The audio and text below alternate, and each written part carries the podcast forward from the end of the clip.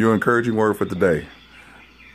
A strong wind of discouragement may blow you off path, send you in the wrong direction, get you off course. But there's going to be a stronger wind of encouragement that's going to guide you back to being on course, going down the right path, and steering you into your destiny.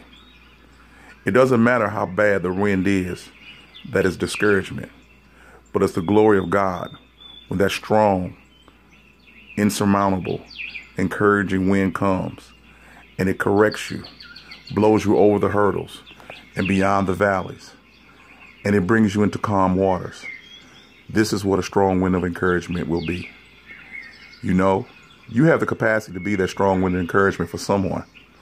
All you have to do is speak the truth in love, and you'll become that strong wind of encouragement. It may discourage them for a moment, but ultimately, if it's the word of God, it will encourage them in the end and blow them past the valleys and the wind of discouragement. So this week, coming up, be someone winds of encouragement. Blow them into the right path. Blow them into the calm and peaceful waters of God.